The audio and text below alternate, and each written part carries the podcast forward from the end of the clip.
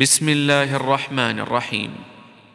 يا أيها النبي إذا طلقتم النساء فطلقوهن لعدتهن فطلقوهن لعدتهن وأحصوا العدة واتقوا الله ربكم لا تخرجوهن من بيوتهن ولا يخرجن إلا ولا يخرجن إلا أن يأتين بفاحشة مبينة وتلك حدود الله ومن يتعد حدود الله فقد ظلم نفسه لا تدري لعل الله يحدث بعد ذلك أمرا فإذا بلغن أجلهن فأمسكوهن بمعروف أو فارقوهن بمعروف وأشهدوا ذوي عدل منكم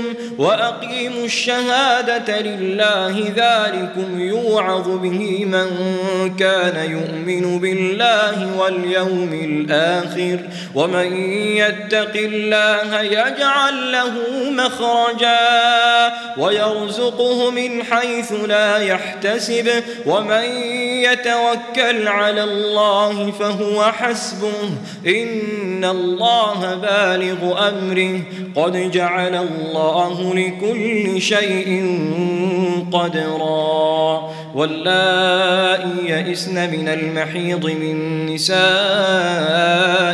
إن ارتبتم فعدتهن ثلاثة أشهر واللائي لم يحضن وأولاة الأحمال أجلهن أن يضعن حملهن ومن يتق الله يجعل له من أمره يسرا. ذلك أمر الله أنزله إليكم ومن يتق الله يكفر عنه سيئاته ويعظم له أجرا. أسكنوهن من حيث سكنتم من وجدكم ولا تضاروهن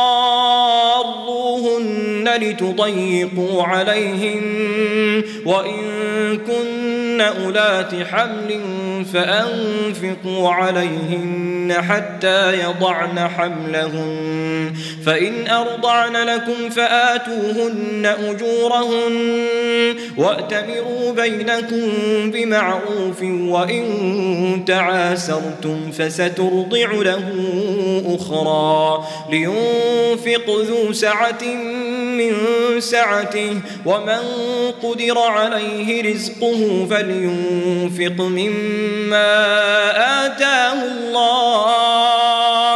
لا يكلف الله نفسا إلا ما آتاها. سيجعل الله بعد عسر يسرا. وكأي من قرية عتت عن أمر ربها ورسله فحاسبناها حسابا شديدا وعذبناها عذابا نكرا فذاقت وبال أمرها وكان عاقبة أمرها خسرا أعد الله لهم عذابا شديدا فاتقوا الله يا اولي الالباب الذين آمنوا.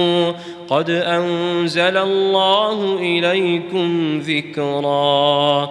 رسولا يتلو عليكم آيات الله مبينات ليخرج الذين آمنوا وعملوا الصالحات ليخرج الذين آمنوا وعملوا الصالحات من الظلمات إلى النور.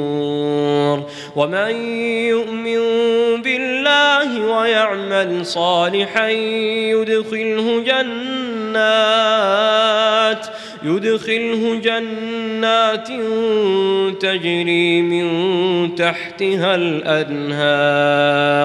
خالدين فيها أبدا. قد أحسن الله له رزقا. الله الذي خلق سبع سماوات ومن الأرض مثلهن يتنزل الأمر بينهن. لتعلموا أن الله على كل شيء قدير. وأن الله قد أحاط بكل شيء علما.